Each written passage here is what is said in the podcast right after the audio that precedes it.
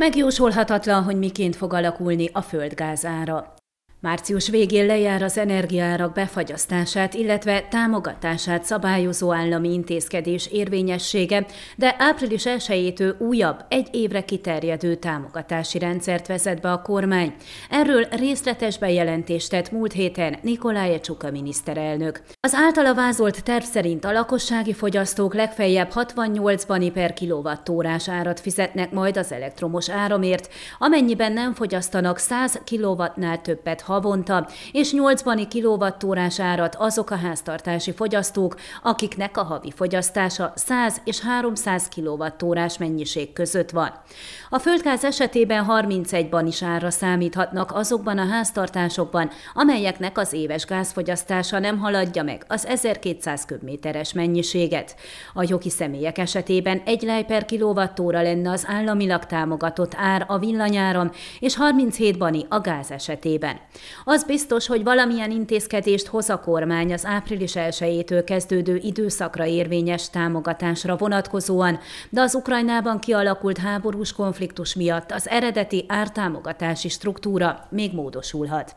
Úgy gondolom, hogy ezen még történhetnek finomítások. Szerintem ezen a héten, vagy legkésőbb jövő héten megjelenik és közvitára kerül a tervezet, és március folyamán megszületik a döntés, fogalmazott Nagybege Zoltán, az Országos Energiárszabályzó Hatóság alelnöke. A jelenleg érvényben lévő energiár támogatás március végi megszűnése miatt tanácsos lett volna a fogyasztók számára megvizsgálni a szabadpiaci árakat, és szükség esetén szolgáltatót váltani. Ez azonban egyelőre okafogyottá válik, ha áprilistől újabb egységes támogatást vezet be a kormány. Azért sem érdemes a piaci árakat vizsgálni, mert a földgáz esetében teljesen kiszámíthatatlanná vált az ár alakulása. Kedről szerdára majdnem a duplájára nőtt a gázára, a holland tőzsdén szerdán látott 193 euró megavattórás árról szóló szerződést, de az osztrák tőzsdén is 180 euróra drágult a gáz, mondta Nagybege, úgy fogalmazva, hogy hihetetlenül felmentek az árak szerdán.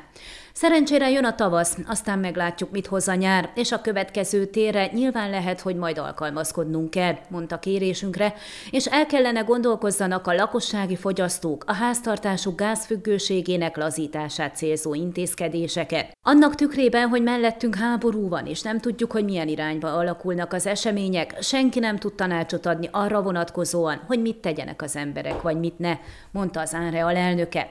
Szintén szerdai hír, hogy csökkenteni kezdte az Európába szállítandó gázmennyiséget az orosz Gazprom. Ezzel kapcsolatban Nagy Bege Zoltán elmondta, ez nem feltétlenül a háborúval függ össze, hiszen normális esetben is elkezdik csökkenteni ebben az időszakban a gázmennyiséget, hiszen jön a tavasz.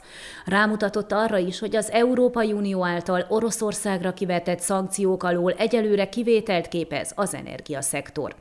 Az árakat illetően Nagy Bege Zoltán arról is beszámolt, hogy csökkent az utóbbi időkben a számlákkal kapcsolatos problémák száma.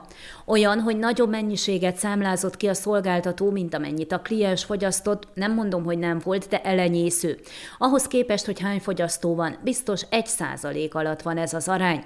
Azt nem állítja, fűzte hozzá, hogy teljesen megoldódtak a problémák, mert még mindig kapnak olyan híreket, hogy van olyan szolgáltató, amely egyes klienseinek már három hónapja nem küldött számlát, vagy ha igen, akkor pár nap múlva újabb korrekciós számlát is küldött. Az esetleges többletfizetés elkerülése érdekében érdemes lehet várni a számla fizetéssel az erre vonatkozó határidő közeledéséig, hiszen időközben megérkezhet egy korrekciós számla, illetve Nagybege Zoltán azt tanácsolja azoknak, akiknek kétségük van a számla értékére vonatkozóan, hogy kérésben érdeklődjenek a szolgáltatónál.